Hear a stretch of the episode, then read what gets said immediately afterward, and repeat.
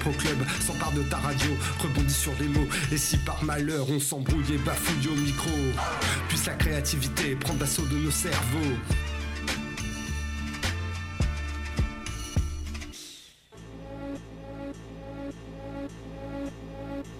Bonsoir, vous êtes sur Radio Campus Tour, il est 20h01 et 23 secondes. C'est la première fois depuis un an et demi que les improgrammables prennent l'antenne de manière aussi ponctuelle.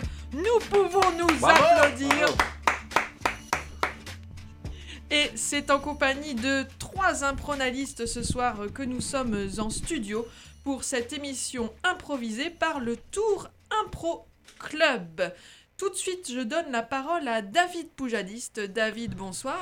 Bonsoir Magali, bonne année bien sûr. Eh bien, très bonne année à vous, David. C'est vrai qu'on a le droit de souhaiter la bonne année euh, jusqu'à la fin du mois de janvier. Euh, Les codes de bonne conduite euh, nous le permettent.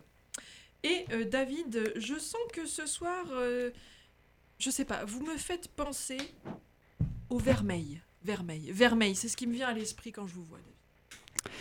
Oui, voilà, tout à fait, oui, oui, le, le, vermeil, euh, cette, euh, cette couleur si particulière, indéfinissable, un peu, un peu comme le taupe.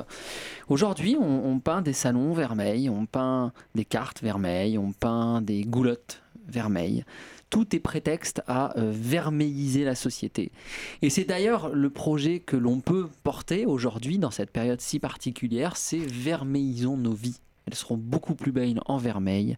Arrêtons de voir la vie en noir et voyons la vie vermeille. Voilà un message qui, j'espère, touchera nos improditeurs. Nous avons aussi autour de cette table Jean-Jacques Bourpif. Bonsoir Jean-Jacques. Bonsoir, bonsoir à tous les auditeurs. Alors j'ai cru comprendre que la carte de visite était un objet qui vous tenait à cœur et dont vous vouliez nous parler euh, quelques instants. Oui, tout à fait. La carte de visite, il faut savoir que ça a été inventé dans les années 50 et que petit à petit, toutes les entreprises dignes de ce nom se doivent d'avoir une carte de visite. Mais quand je vois mon métier de journaliste, je suis obligé de voir beaucoup d'entreprises et chez moi j'en ai à peu près euh, 100 000. Donc je demanderai à toutes les entreprises de passer à un autre média, d'arrêter de faire des cartes de visite parce que techniquement quand on prend une carte de visite on la jette dans les secondes qui suivent. hein. Ça, ça, c'est la vérité, les Français le savent. hein. Donc voilà, euh, faites autre chose que des putains de cartes de visite. Merci. Bien, merci Jean-Jacques pour ce, ce cri du cœur. Et enfin, Jean-Michel Aplati est parmi nous. Bonsoir Jean-Michel. Bonsoir Magali et bonne heureuse année à vous. Merci beaucoup Jean-Michel. De même, une année euh, pleine de bonne santé et de projets, même si c'est un petit peu euh, à court terme. Et justement, c'est de télésiège que vous vouliez nous parler pour Ah. initier cette émission. Ah, le télésiège qui est sans nul doute l'invention qui marque déjà 2021. C'est une euh, télévision avec des capteurs de mouvement qui permet lorsqu'on bouge la jambe d'augmenter le volume. Quand on baisse la jambe, le volume diminue.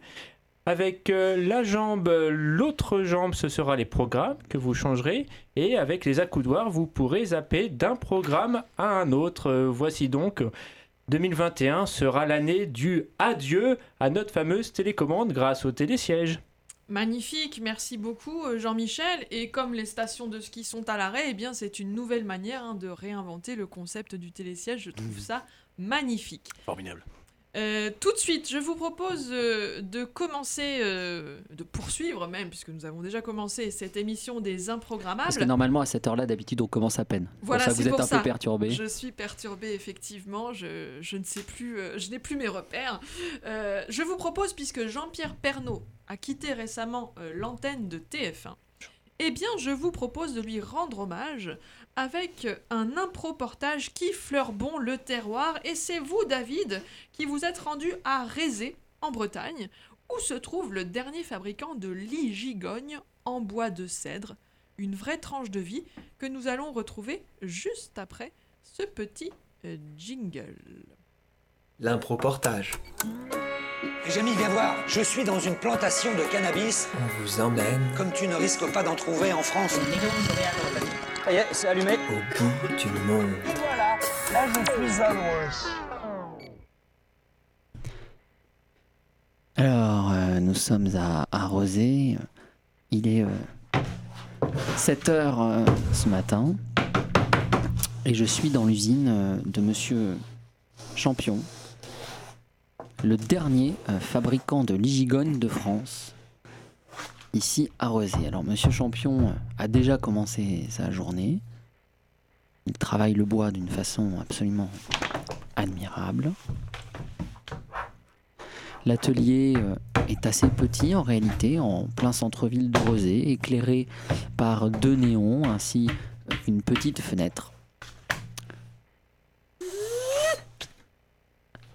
Alors euh, Martin, bonjour.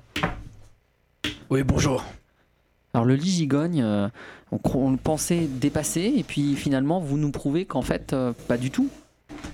Eh bien, c'est un peu ce qu'il y a de magique dans l'artisanat, c'est qu'il est intemporel. Euh, notre euh, métier, c'est un peu d'observer le monde et de d'utiliser une pratique ancestrale, hein, parce que nous sommes la douzième génération à concevoir et à produire les, les, nous sommes la douzième génération à nous inscrire dans notre temps et à nous adapter à la à la génération actuelle grâce aux gigognes connectés maintenant.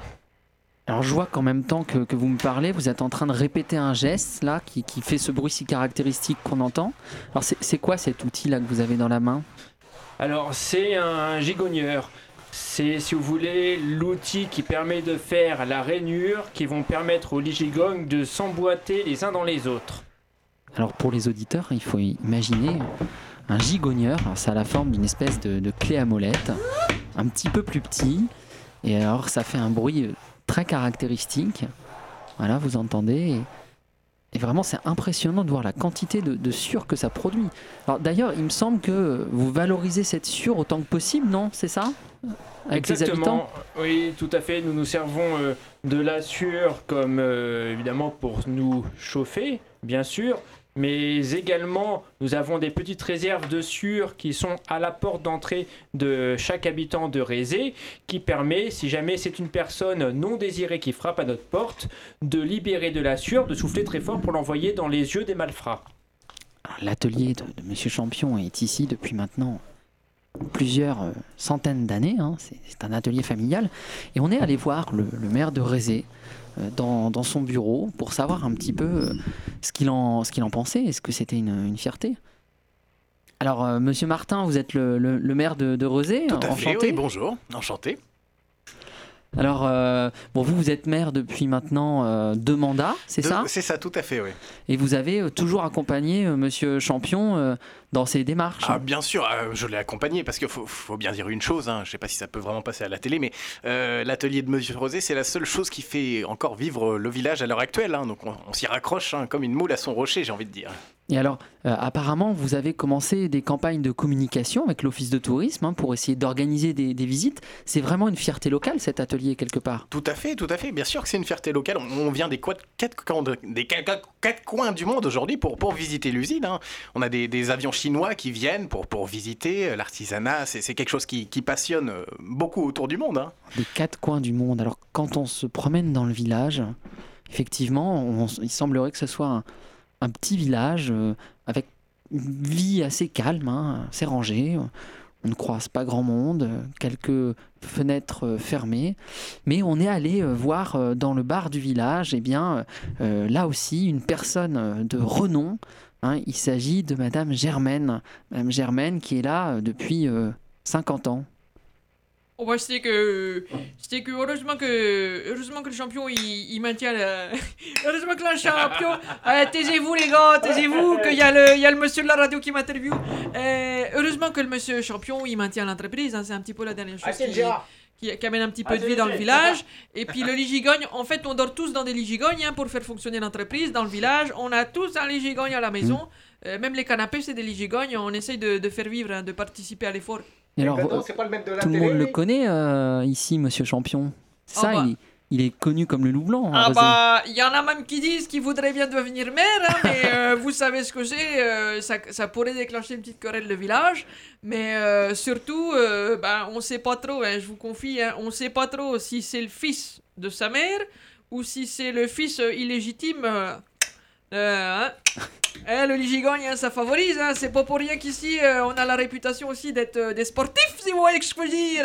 voilà, donc, on voit ici toutes les, toutes les légendes hein, qui naissent autour du lit gigogne, euh, un, lit si particulier ici à Rézé. D'ailleurs, quand on, on sort du village par la RD 345, eh bien, sur le rond-point à l'entrée, il y a deux lits gigognes qui s'embrassent comme une déclaration euh, d'amour à la literie, comme une déclaration d'amour à un beau village de France, le dernier village de France où Marcel euh, Champion euh, est le dernier fabricant de lits gigognes et il survit aujourd'hui à ses contemporains.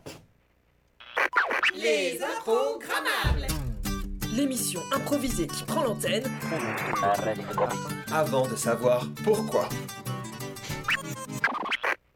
Alors David, merci pour ce magnifique euh, impro-portage, euh, pas si loin de chez nous, mais qui nous transporte tout de même. Alors, une question se pose, Oui. est-ce qu'avec la crise du Covid, euh, cette petite euh, entreprise locale a souffert, ou est-ce qu'ils ont comme ça euh, continué, bon an, mal an Alors j'ai rappelé euh, Monsieur Champion justement ces derniers temps, hein, parce que le reportage a été enregistré il y a, il y a plusieurs mois maintenant, donc pour savoir comment, euh, comment il vivait euh, bien cette situation. Alors lui au contraire me dit qu'il n'a jamais eu autant de commandes parce que bien les Français sont résolument partis pour consommer local et les vieilles modes reviennent et cette mode du ligigogne, eh bien elle semble avoir le vent en poupe. Et il m'a même confié qu'il s'était entouré euh, d'un web designer pour créer un site internet et faire de la vente en ligne. Comme quoi, euh, eh bien, les vieilles traditions peuvent entrer dans le 21e siècle. C'est magnifique, je ne sais pas si autour de cette table, vous avez vous-même, euh, chers collègues, euh, des lits gigognes euh, chez vous Alors moi personnellement je n'en aurais jamais hein, parce que Monsieur Champion est bien gentil l'artisanat local mais on sait que dans son village il y a environ 90% des gens qui n'ont plus que deux doigts hein, et ce euh, à cause de la mauvaise politique d'entreprise. Les blessures ne sont pas du tout couvertes et, et voilà on se retrouve avec des gens avec deux doigts. Donc Je non. reconnais là mon collègue. Voilà. Oui. Alors, Magali, si je peux me permettre, je suis le cadet d'une famille de 7. Et pour des gains de place, vous connaissez le prix du mètre carré, le lit gigogne a quand même sauvé la famille de mes parents.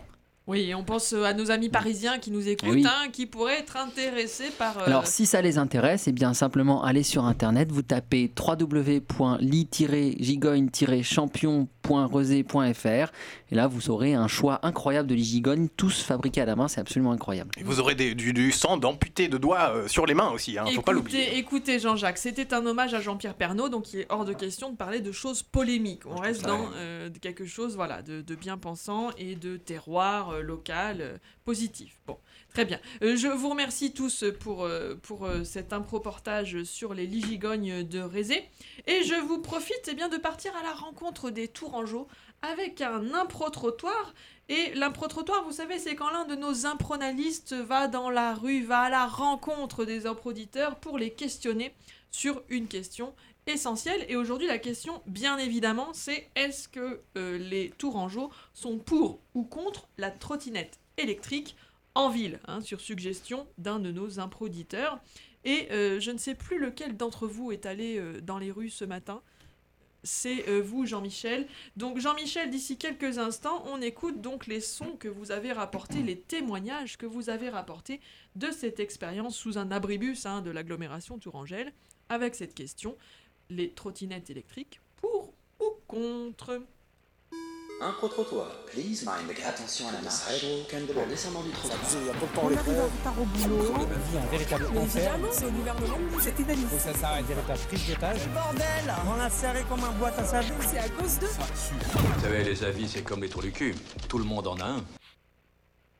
C'est en direct de la rue de Bordeaux que je suis aujourd'hui à Gali pour faire ce petit, euh, ce petit euh, impro-trottoir. Je vois un monsieur qui court, qui court. Je vais essayer. Monsieur, monsieur, monsieur Oui Oui, je Ah. souhaiterais recueillir votre avis. Que pensez-vous des trottinettes électriques en ville?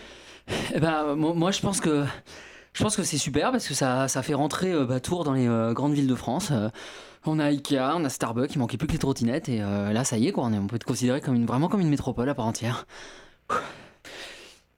Alors, je vois apercevoir, je crois apercevoir une femme d'un certain âge. Madame, excusez-moi. Oui, alors c'est un scandale parce que alors moi je marche tranquillement avec mon caddie pour aller au marché et donc à chaque fois j'ai- peur de me faire bousculer et l'autre jour eh bien il y a mon amie euh, Françoise qui, qui, a, qui a manqué de se faire renverser, il s'en est fallu de peu hein. donc ce serait bien que les jeunes là ou les moins jeunes d'ailleurs c'est ridicule les moins jeunes qui sont sur des trottinettes électriques hein, ils ont les cheveux gris et ils sont sur des petites trottinettes là avec un ils ont même pas le casque mais c'est un scandale mais c'est un scandale Alors, madame, madame, madame. Excusez-moi, je m'emporte. Mais voilà, je voulais. Il faut que ça se sache. C'est un scandale. Il faut que les gens prennent conscience. Merci à vous. Euh, bonjour monsieur. Bonjour monsieur. Donc les trottinettes, oui, moi je suis extrêmement pour. hein. La trottinette, ça permet d'être plus productif, on est au, on est au boulot plus vite, euh, voilà, ce qui fait que les piétons se retrouvent dans un espèce de marasme et ne peuvent plus avoir de travail parce qu'ils ne sont pas assez rapides, parce qu'ils ne sont pas assez performants. Donc voilà, moi j'ai envie de dire dans 5 ans, trottinette obligatoire pour tout le monde. Je suis maintenant euh, dans la place Plume où j'espère retrouver une personne euh, plus, euh, plus jeune que j'aperçois là. Mademoiselle. Oui, voulais dire, moi en fait au début j'ai essayé, vous savez celui qui a qu'une roue là, je sais plus comment ça s'appelle, le truc à une seule roue électrique aussi, euh, pas un gyropode mais ça le mange, euh, et moi c'est tombé, moi c'est tombé, j'ai gardé des séquelles, donc j'ai envie de dire la trottinette électrique c'est quand même vachement plus, euh, c'est beaucoup plus sûr, c'est en termes de sécurité, euh, c'est beaucoup plus sûr que le, le truc à une seule roue, alors euh, faut progresser, et en même temps pour la sécurité, donc c'est la trottinette la sécurité.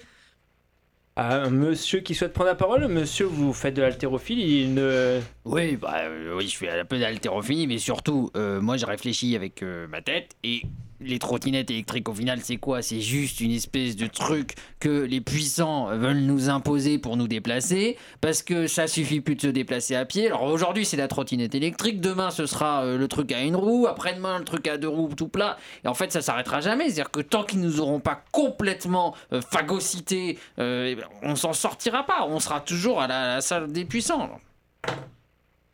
Nous sommes maintenant sur la place euh, Jean Jaurès où euh, j'approche euh, Bonjour. un monsieur. Que pensez-vous Oui. des trottinettes électriques Bah, en alors, ville? c'est complètement idiot. Enfin, je veux dire, une trottinette électrique, le- le- les gens auront jamais des rallonges assez longues. hein. C'est- c'est- Ils vont faire euh, quoi, euh, 100 mètres. Encore une rallonge de 100 mètres, c'est quand même déjà pas mal. Et ensuite, bah, la prise, elle va s'enlever, donc les gens pourront pas continuer. Ah, euh, Excusez-moi monsieur, il me semble qu'elles ont une batterie. Une- Ils font de la musique dessus en plus, encore pire. Alors pourquoi ils veulent faire la batterie sur trottinette, les gens? Eh bien, idiots, je comprends rien. Magali, je pense que vous l'aurez compris, hein, la trottinette n'a pas fini de faire parler d'elle. La trottinette électrique, hein, elle a ses détracteurs et ses fans. Merci Jean-Michel. Merci Jean-Michel euh, pour. Ça rentre pas sur une trottinette? Nous sommes à la fois en studio et dans la rue, c'est magnifique. Merci Jean-Michel pour cet impro-trottoir. Il faut, voilà, il faut donner la parole aux gens. hein. Mais oui, les vrais gens, Les avant vrais. 18h. les vrais gens que euh, nous faisons revivre dans ce studio grâce au Tour Impro Club avec les improgrammables sur Radio Campus Tour 99.5. C'est sûr. Et, et- et après avoir fait parler les vrais gens, eh bien faisons parler la culture qui est bien silencieuse ces temps-ci. Nous allons accueillir dans ce studio Marius pour son dernier album de slam, L'escalator rouge. Dans quelques instants, il sera interviewé par Jean-Michel, Jean-Jacques Bourpif, pardon, hein, en direct sur cette antenne. Donc Jean-Michel Bourpif qui interviewera Marius pour son album de slam, L'escalator rouge. C'est dans quelques secondes dans les improgrammables. Qu'une fleur ou un fruit sont embellis ou grossis par la culture. Moins il porte de graines ou de pépins ainsi, plus un homme cultive sa tête, moins il est propre à la génération au travail de ses mains. Il va la fermer sa gueule Bonjour, euh, monsieur Marcus. euh, Mar- Marius Marius Marius, d'accord, bonjour. Euh, bienvenue dans notre plateau. Vous êtes ici pour, euh, pour défendre un petit peu, pour venir euh, faire la promotion de votre dernier album, L'Escalator Rouge, hein, c'est bien ça? Oui, exactement. Donc, vous, on vous connaît, vous êtes dans le, dans le milieu du slam depuis quelques années, vous avez fait vos preuves. En un mot, comment est-ce que vous pourriez résumer cet album? Eh bien, cet album euh, serait un peu cliché si je disais que c'est l'album de la maturité. Oh mais... non, vraiment, on, on en est vraiment là, monsieur. Eh bien écoutez, vous savez, je pense que c'est une phase qui s'impose à tout artiste. Je... L'escalator rouge, c'est vraiment le symbole d'une montée vers une forme de sagesse. Vous savez, j'ai maintenant 24 ans et j'ai pu prendre beaucoup de recul sur la vie. D'accord, donc euh, cet album, c'est un... euh, la maturité, donc oui, c'est vrai que vous avez beaucoup évolué depuis votre premier album, hein, Le Marchepied Vert, on s'en souvient tous. Et alors, euh, les thématiques évoquées sont, à propos de, de, de, de montée, hein, c'est ça de, de montée sociale aussi. Hein. Eh bien, de montée sociale, sans jamais finalement descendre parce que c'est un escalator à sens unique. Euh, à contrario quand même de l'ascenseur qui ne fait pas que monter, au bout d'un moment il est obligé de, de descendre, donc je pense que cette symbolique est très forte. Alors très bien, par contre je me permets un petit mot, l'escalator à sens unique c'est un, un pléonasme, un ascenseur c'est à sens unique, de toute façon, donc voilà. Non, il faut quand même euh, rétablir la- la- les vraies choses, quoi. Les Français ont envie d'entendre. voilà. Moi, j'ai très bien connu un ascenseur qui descendait aussi bien qu'il montait. Euh, je... Vous me laissez pantois, monsieur. Euh, bien d'accord. euh, on va écouter un petit extrait de votre album, si vous le voulez bien. On écoute euh, l'escalator rouge. Une marche après marche. J'ai monté les échelons. J'ai pu mettre du confort dans ma vie de garçon. Jusqu'au jour où j'en avais marre de marcher. J'ai vu un escalator et je suis monté dessus. Et j'ai monté. Et j'ai monté. Et j'ai monté. Monté. Sans m'arrêter. Contrairement aux ascenseurs qui eux descendent parfois. Contrairement aux ascenseurs qui eux descendent parfois. Contrairement aux ascenseurs qui eux montent aussi, mais descendent souvent aussi bien qu'ils remontent. Merci beaucoup. Je me, je me rends compte que tout à l'heure, j'ai dit euh, ascenseur au lieu d'escalator, hein, parce qu'un escalator, ça monte ou ça descend, euh, d'où la raison du petit lapsus. Voilà. Merci beaucoup. Qu'est-ce que vous pourriez dire aux gens pour qu'on qu'on ait envie d'acheter votre album? Eh bien, déjà qu'il faut croire en ses rêves. Vous savez, ma vie fut, euh, fut jonchée de, d'embûches, jonchée d'obstacles. On m'a mis des... de, de marche Deux marches également, mais deux marches qui, qui mesurent 1m50. Sachant que je mesure 1m40, vous verrez la difficulté. Euh, on m'a souvent, on m'a souvent dit que je n'avais pas la voix pour faire du slam. Et j'espère montrer aux personnes qui ont ma tessiture que c'est possible de faire carrière dans la chanson jamais, mais au moins dans le slam qui est plus ouvert d'esprit. D'accord, très bien. Un beau message d'avenir et d'espoir pour tout le monde. L'album Escalator Rouge au label euh, du, du Feu qui marche. Les improgrammables. L'émission improvisée qui prend l'antenne. Avant de savoir pourquoi. Merci beaucoup Jean-Jacques pour euh, cette impro culture. Je vous en Euh, vraiment, on a hâte d'écouter le reste de l'album de Marius, hein, donc euh, l'escalator euh, rouge. Euh, pour terminer cette première partie, je vous propose eh bien, de partir au bout du monde, de partir en Thaïlande, où euh, Jean-Jacques, vous êtes euh, en Oui. direct, en improplexe. Vous n'êtes plus dans ce studio. Et là-bas en Thaïlande, sachez que... Magie de la radio. La magie de la radio. Ah là là. Oh La- vous- je ne sais pas si vous savez, vous avez suivi l'actualité, messieurs, mais la révolution du peigne bat son plein actuellement et Hmm. bouleverse la société thaïlandaise.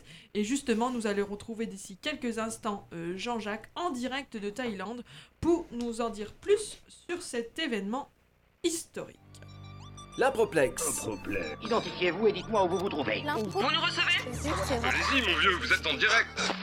Mais qu'est-ce qui se passe sur cette île On dirait un crétin qui fait semblant d'aboyer. Jean-Jacques, vous êtes donc en Thaïlande, est-ce que vous me recevez? Oui, je vous reçois. Je suis actuellement dans un salon de coiffure, euh, épicentre de cette révolution, bien sûr. Bien, pouvez-vous nous rappeler, hein, pour nos improditeurs qui n'auraient pas suivi les dernières actualités, hein, en quoi consiste ce mouvement? Eh bien, en Thaïlande, il y avait jusqu'à jusqu'à maintenant une politique très ferme en ce qui, con- en ce qui euh, en ce qui concernait les coupes de cheveux, voilà, le gouvernement avait établi une coupe nationale que tout le monde devait avoir, mais depuis peu, euh, les coupes se sont libéralisées et tout le monde a droit d'avoir la sienne. Donc, on, assiste à une véritable effervescence des, salons de coiffure. Les coiffeurs ne savent pas comment faire pour faire des coupes, et euh, c'est un marasme sociologique qui se met en place. Voilà. D'accord, je crois que vous êtes d'ailleurs donc dans ce salon de coiffure avec un coiffeur euh, francophone. Nous avons cette chance. Euh, Avez-vous moyen de lui demander euh, son avis? Oui, bonjour. Bonjour monsieur. Bonjour.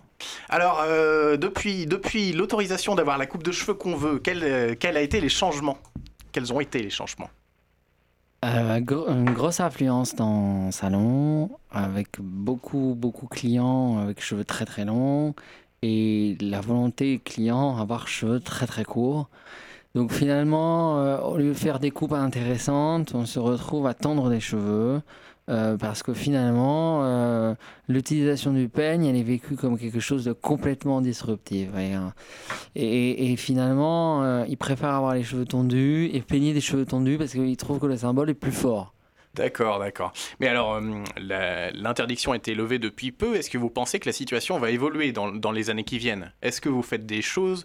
Vous, euh, votre coupe de cheveux est, est très originale, par exemple. hein Une Oui. crête comme ça au milieu Mais de votre euh, crâne. c'est c'est parce que c'est ma profession, euh, donc j'essaye de montrer une voie. J'essaye de, de faire en sorte que les gens aillent vers une voie.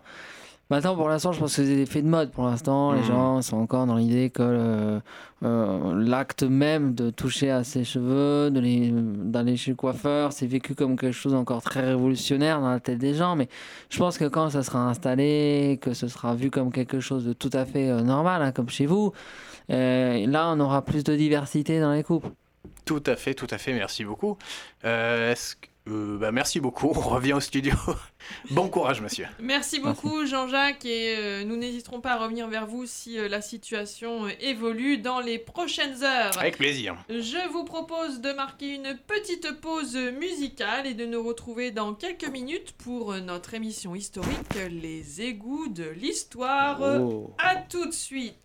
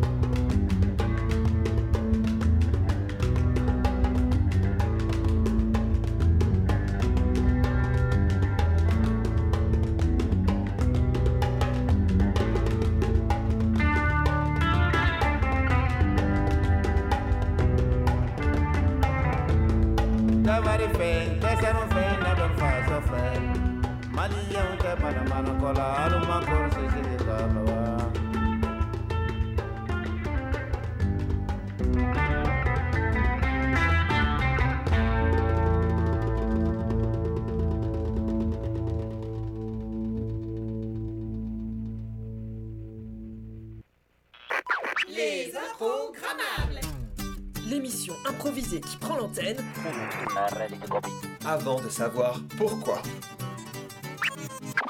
Vous êtes toujours euh, sur les Improgrammables, l'émission improvisée du Tour Impro Club. Et après euh, ce beau voyage musical en compagnie d'Ali Farka Touré, nous allons partir cette fois-ci dans un voyage dans le temps grâce à notre émission Les égouts de l'histoire qui se penche aujourd'hui sur ce personnage méconnu qu'est Jean-Michel Huipa, huissier de justice lors du procès de Louis XVI par le tribunal révolutionnaire. Souvenez-vous, hein, Louis XVI qui fut jugé en 1792 et qui fut par la suite décapité quasiment quelques semaines plus tard, hein, après ce procès donc par le tribunal révolutionnaire. Et il se trouve que Jean-Michel Huipa, huissier de justice, a été témoin de toute cette aventure et on vient de retrouver les mémoires de Jean-Michel Huipa. Et c'est donc de ce personnage que vont parler aujourd'hui les égouts de l'histoire.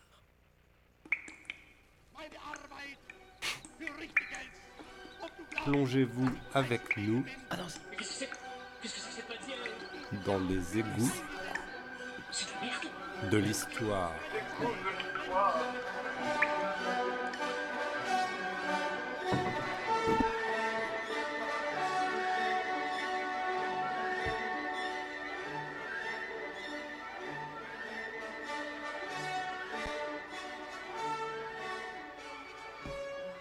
1751, dans un village de Corrèze, Jean-Michel Huipa voit le jour dans une famille somme toute modeste, mais néanmoins bourgeoise.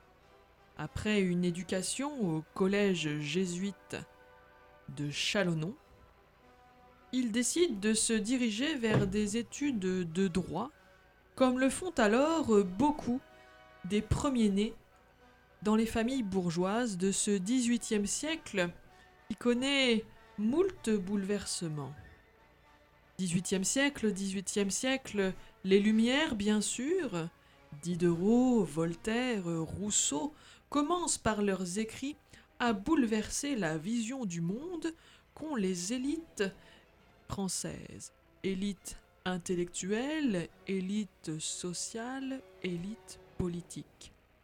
C'est donc dans ce contexte que Jean-Michel Huipa à l'âge de 15 ans, entame ses études de droit à l'université catholique de Clermont-Ferrand. Jean-Michel Huipa était connu pour être quelqu'un d'assez introverti, euh, euh, euh, la tête plongée dans les livres hein, qu'on pouvait lire à l'époque. Michel Contrebas, historien des sociétés des Lumières.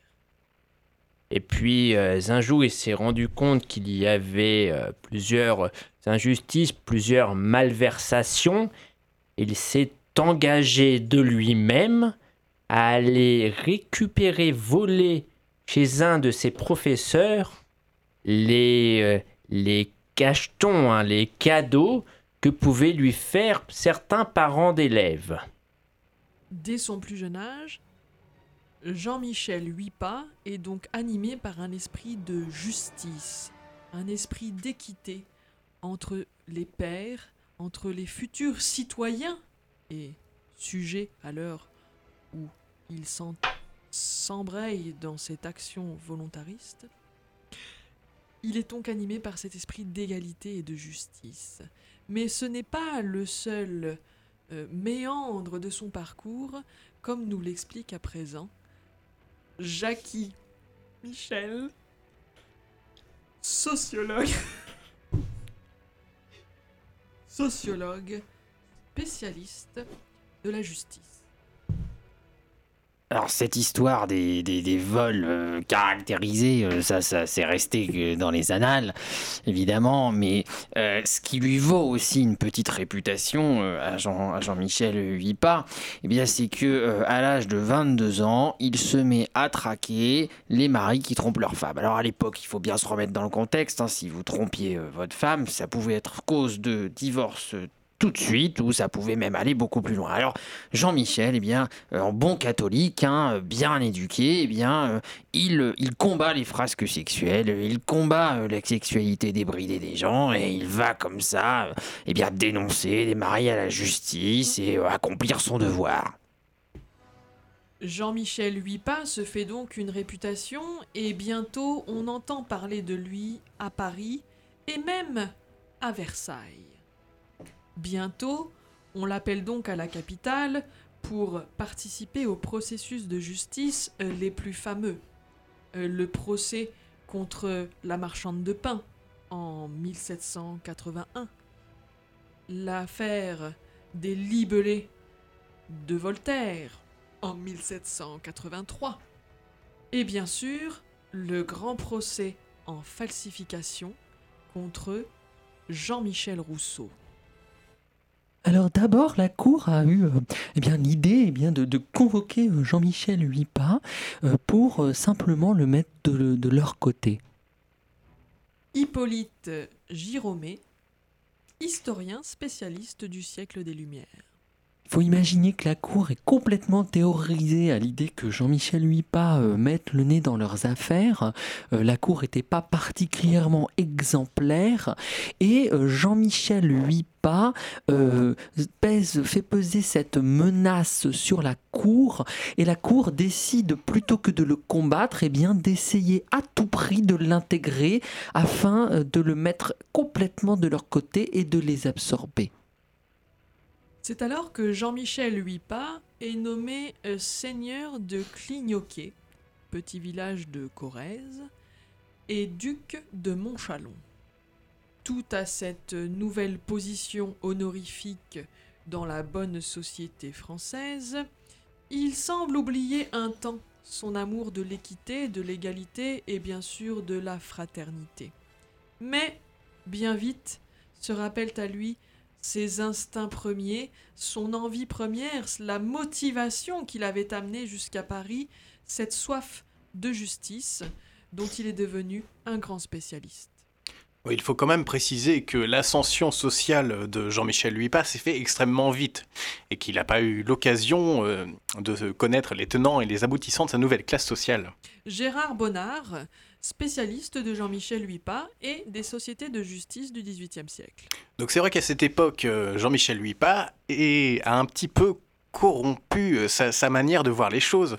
Euh, c'est vrai que quand vous gagnez beaucoup d'argent, aujourd'hui, vous avez envie d'acheter une belle voiture. C'était exactement ce qui s'est passé à l'époque. Il avait une somme d'argent folle qui lui tombait sur les bras, du pouvoir, des responsabilités, et il s'est un petit peu laissé aller quelque temps. Il a lui-même euh, volé une baguette à la boulangerie, et il en parle dans ses mémoires d'ailleurs de, de manière, de manière complètement... Pour lui, c'était quelque chose de- d'incroyable, et, et il s'en veut beaucoup. hein. Il s'en voulait beaucoup, bien sûr. Ce rappel à la justice est terrible pour Jean-Michel. Et puis vient la Révolution. Alors là, c'est euh, complètement euh, la, la déboussolade totale dans la vie de Jean-Michel Huipa. C'est quelque chose qui le traumatise, la Révolution. Alors il imagine, lui, des nobles décapités partout, il voit sa tête sur une pique, il est complètement terrorisé, et il se réfugie en Corrèze, et pendant quelques années, on n'entend plus du tout parler de lui. Claude Palugui, spécialiste de la Révolution française. Et alors, en 1790, un an après la Révolution, il sort du bois. Il sort du bois, littéralement, et il remonte à Paris. Et il voit, il constate à Paris, eh bien la déchéance de la noblesse, il constate ça de ses yeux et il est terrifié. Jean-Michel Huipa recontacte donc la Cour de justice de Paris qui, bien sûr, avec la Révolution, a complètement changé de visage.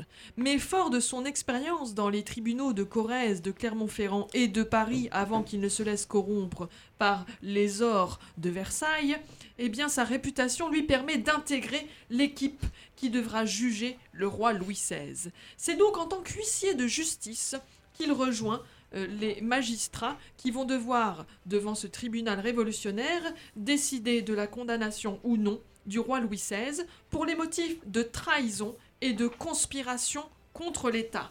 Sa fuite à Varennes a bien sûr été cruciale dans les débats, mais Jean-Michel Huipa n'est pas indifférent au sort du roi. Lors de ce procès, Huipa était vraiment en proie au dilemme de l'imposteur. D'abord huissier de justice et puis, de fait, juge, émettre un jugement, lui qui finalement effectuait des actes de saisie, il était en proie à un doute. Un doute qui d'ailleurs aurait pu euh, ombrager sa lucidité et donner lui un jugement différent à cette affaire. Mais Huipa a su quand même tirer son épingle du jeu grâce à l'intégrité qu'on lui connaît. Et, vous savez, il avait l'habitude de côtoyer des personnes à bout de souffle. Hein. Les personnes qu'il saisissait étaient des personnes qui étaient vraiment à bout il a su lire dans le regard de Louis XVI, je pense, une vérité qu'il était le seul à discerner. Hubert de Liba, spécialiste de la royauté. Et donc, c'est là qu'Hubert. J'ai plus de musique. Et alors Et faut quand même imaginer là. Le procès, faut imaginer ces jurés qui sont euh, autour de la table. Il faut imaginer Louis XVI, qui est, dans le box des accusés, hein, qui à l'époque n'était pas vraiment un box, mais Louis XVI qui est au milieu de tout ça. Et euh, Jean-Michel Huipa, effaré, en proie à ce dilemme, euh, qui doit à la fois euh, eh bien, juger Louis XVI et qui voit cette haine qui se déverse contre le roi, et ça, lui fait mal quelque part, Jean-Michel Huipa. Il est complètement, complètement submergé par des sentiments contradictoires. Gérard Bonnard, spécialiste de je sais plus quoi. C'est alors que Jean-Michel Huipa prend une décision qui sera retentissante pour le reste de l'histoire de France.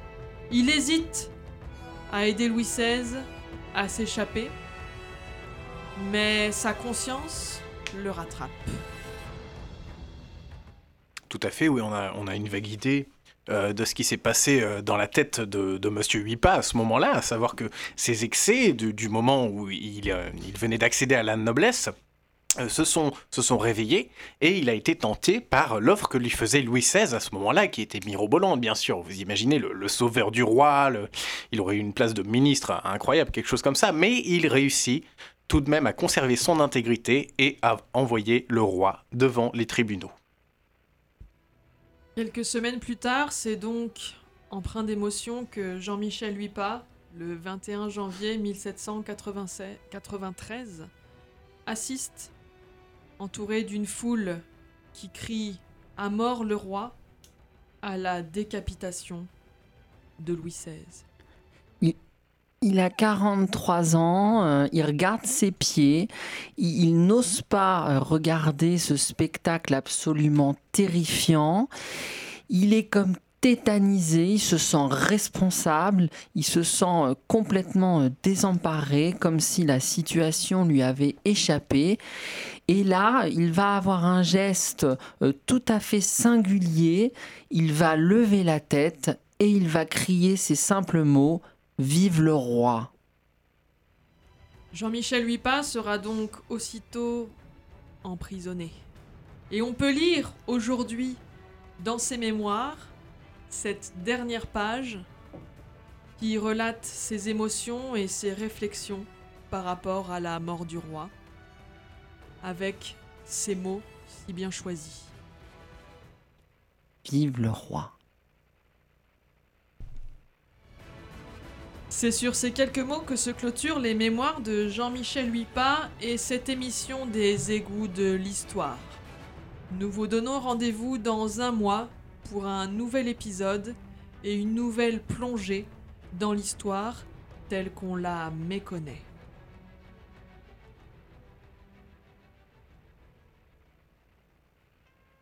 Plus de musique. Plus de musique.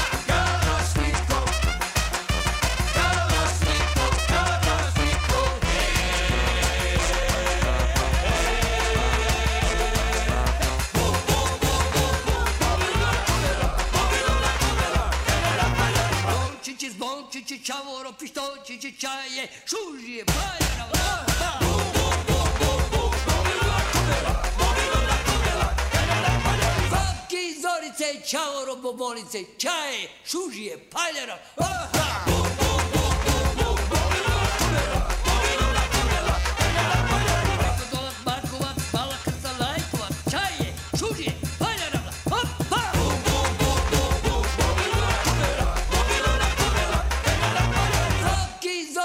Чао, робоболице, чае, шужије, šužije, опа! Опа!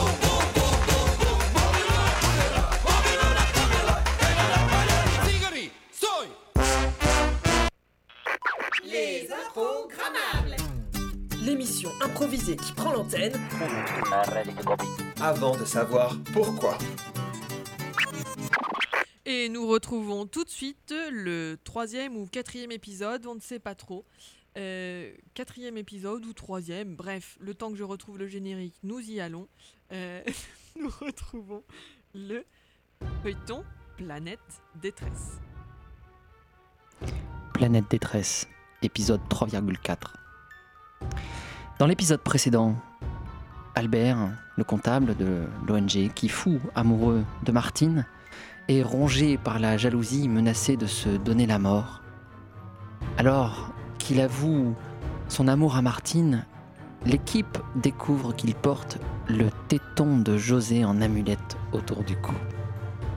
René Boutin, le bienfaiteur anonyme, découvre que sa belle-fille, Martine Boutin, a révélé son identité au reste de l'équipe. Pris d'une rage incontrôlable, il décide de séquestrer l'équipe de l'ONG et de les réduire en esclavage.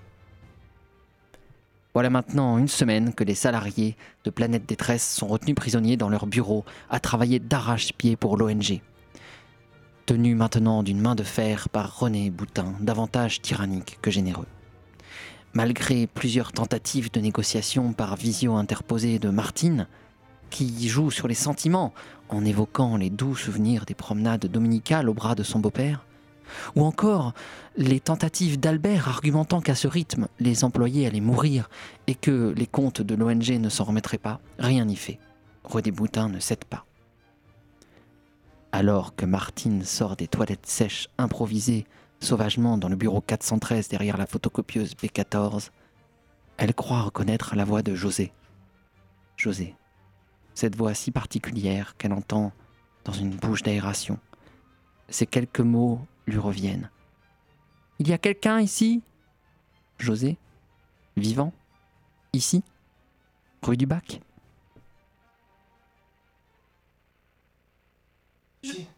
José, c'est toi? C'est moi, tu m'entends? Oui, oui, je t'entends, mais t'es- t'es t'es dans le conduit d'aération? Écoute, j'ai pas beaucoup de temps pour te parler. Euh, oui, c'est- c'est une longue histoire, je peux pas te raconter tout ça, mais vous êtes enfermé, c'est ça? Bah oui, on est enfermé. Bah et toi aussi du coup, non Tu viens. d'- T'as trouvé une porte de sortie? Oh oui, dis-moi que t'as trouvé une porte de sortie. Ouais, dans, dans le conduit où je suis, là, il y, a- il y a un endroit qui donne vers le. vers l'extérieur. Génial. Euh... J'ai j'ai tellement peur que tu. Je, enfin, je sais pas si tu m'as vu, ça fait tellement longtemps qu'on s'est pas vu. je- J'ai un peu grossi, j'ai changé. Je... Martine, mon amour pour toi est resté intact, comme un premier jour. Écoute, je, je vais chercher les autres. Martine, non Attends Attends Qu'est-ce qu'il y a? Tu es, tu es avec Albert, c'est ça? Mais non, mais pas du tout. Mais, mais qu'est-ce qui te fait dire ça Mais il, il- il m'énerve, il craque sur moi. Mais Martine Martine Salbert, s'il te plaît, une ouvre seconde, une seconde. Il faut que je mette les, les papiers recyclés sur. euh, Enfin, tu vois ce que je veux dire, quoi. Je vois très bien Martine, mais ne cherche pas d'excuses bidons, c'est très important, faut que je te parle. Je sais que t'es avec José, faut que je vous parle à tous les deux. Mais comment ça, tu sais que je suis avec José? Comment ça, il sait? Les portes sont fines, Martine Bah, rentre, vite. chut, Toi, vas-y, rentre. Albert.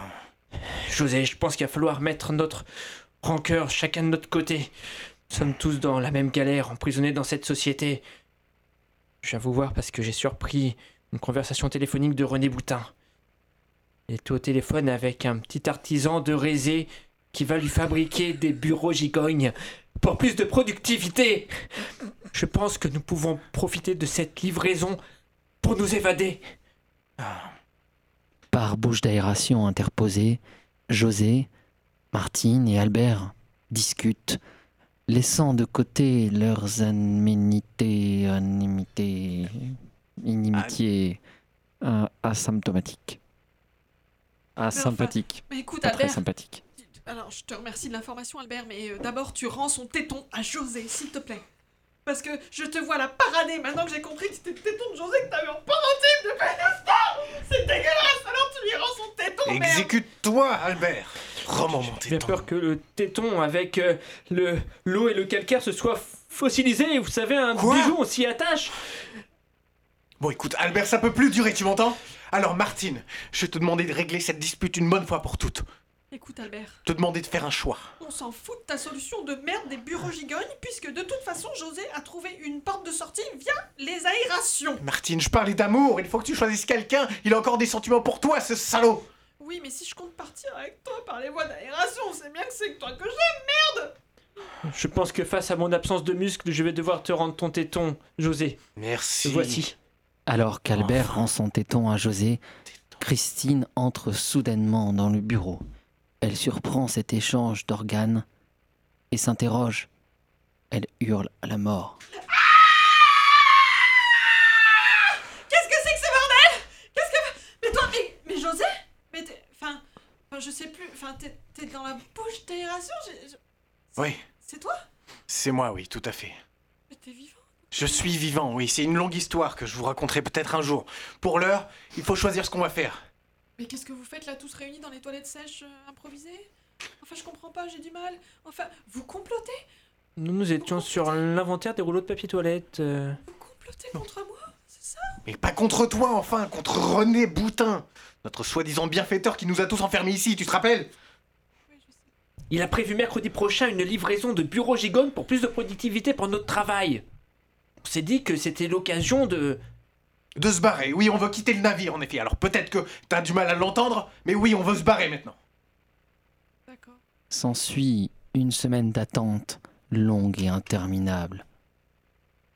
Et vint le jour tant attendu. Bon, c'est livreur Y'a quelqu'un? Oui, bonjour. Bonjour.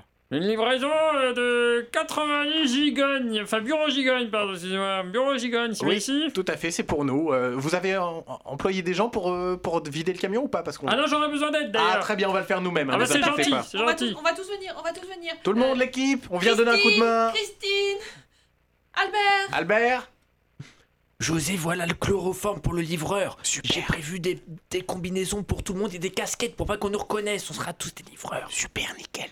Alors, euh, monsieur, oui, je signe où du coup, là? Ah bah dans ton cul Ah bah non, compte question sur le bon de commande, Blague de livreur.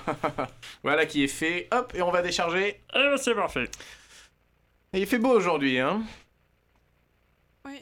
Ah, monsieur le livreur, il fait beau. Ah oui, oui, il fait... Ah oui Bouge pas C'est bon. Ça y est. Je l'attrape par les pieds, je l'attrape par les pieds. Vite. Il faut, le- on va le planquer dans le placard là-bas. Tu m'aides? Oui, j'arrive. Reste encore de la place aux archives comptables. Non, c'est bon, il ira pas loin là où il est. Allez, tout le monde met les casquettes Ok, c'est bon. Tu crois qu'on va y arriver? Oui, c'est obligé. Ok, j'arrête pas de poser des questions, putain. C'est horrible, je sais plus quoi faire. T'inquiète pas, allez, mets ta casquette et on va tous dans le minivan, d'accord? Ok. Ah, le- la ok. camionnette, quoi. Euh, J'ai plus mon permis, je me le suis fait retirer. Et voilà l'équipe en fuite à bord d'un Kangoo Express. Ils n'avaient pas vu le soleil depuis maintenant trois mois et demi. Que ça leur faisait bizarre de voir le ciel bleu. Quand tout d'un coup, devant eux, dix photocopieuses alignées et René Boutin derrière la barricade. Mais qu'est-ce que c'est que ça? Mais comment ils ont su? Non! C'est pas. Y a quelqu'un qui nous a vendus. Il y a une taupe dans le bureau, c'est sûr. Y a un traître René ici Boutin is watching you. Oh mon dieu. Oh mon dieu, non. Non. Qu'est-ce qu'on va faire? Vous ne pourrez pas m'échapper. On va pas se rendre sans rien faire, d'accord? On reste tous soudés là-dessus. Albert Je connais les vis de ce photocopieur modèle 445. Si on les met toutes ensemble, sur du recto verso, elles ne tiendront jamais le coup. Oh, c'est une bonne idée. La bataille se terminera-t-elle en faveur de René Boutin ou de l'équipe? La bataille sera-t-elle sanglante? Est-ce que beaucoup de copies A4 seront gâchées à cette occasion? Nous le saurons peut-être dans le prochain épisode 4.5.3.1 de Planète Détresse. C'était les improgrammables. On se dépêche de terminer pour ne pas libérer Pour finir à l'heure. Ouais. Merci à, merci à nos improditeurs euh, Claire, Cyril et Pauline pour leurs suggestions de mots et de thèmes d'improvisation. Merci. Merci. Merci bien. Bisous. Merci aux auditeurs tout court d'ailleurs. Mathieu, Gauthier et Clément pour euh, cette Yay. brillante émission. On se retrouve dans un mois. D'ici là, rendez-vous sur Facebook. Et merci Émilie. Merci à Merci, vous. bravo Émilie. Rendez-vous sur bravo. le Tour Impro Club sur Facebook et on se voit très bientôt, on espère, dans les salles de spectacle.